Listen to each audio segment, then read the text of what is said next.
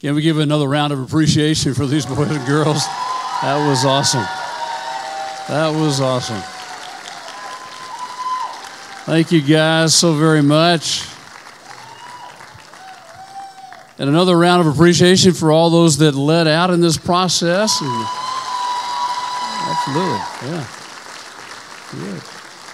Thank you guys. that was wonderful. Just wonderful. Guys, what a way to save the world, right? I mean, it's not rocket science, is it? It's so, so simple, so simple. It's not glitz and glamour. It's humble and holy. A, a, little baby born, little helpless baby born into, placed in a feed trough in a little nothing town over 2,000 years ago, just outside of Jerusalem. Amidst all the wonderful cuteness this morning, especially my grandchildren, by the way, let's remember that the birth of Jesus Christ was the hope of this world, the hope of the world and how we need that hope more than ever before. That tiny little helpless baby held the hope of the world in his infant hands. Just amazing. This morning, we're not having what we would typically call our song of invitation, of a formal invitation. But at the same time, we believe that it's very, very possible that the Holy Spirit may be speaking to you this morning.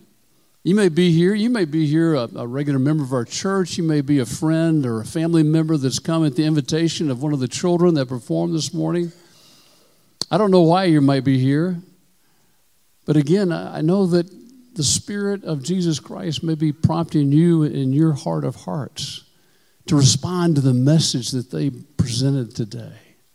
That the good news of Jesus Christ, the hope of the world, can be a hope that He's ready to plant in your heart if you are ready to receive that free gift of eternal life through Jesus Christ in Christ alone. If that describes where you are this morning, would you do two things for me? Uh, first of all, there in the back of your pew, you'll find a little card. If you would take that card and just simply check one of a couple of boxes there, there's one box that says, I'm ready to receive Jesus Christ as my Savior. Check that box. If that's something that you'd like to talk more about, we would love to do that. And just simply there, you can check a box there that says, I have more questions I'd like to ask. Check that one. And then on your way out this morning, if you would be sure and place that in one of the offering kiosks at either one of the, the exits going out today. So thank you so very much. Don't let this opportunity go by. During one of the most special seasons of the year, the Christmas season, to receive the gift of God's Son into your heart personally. If you would at this time, let's turn our attention now to the Advent candle.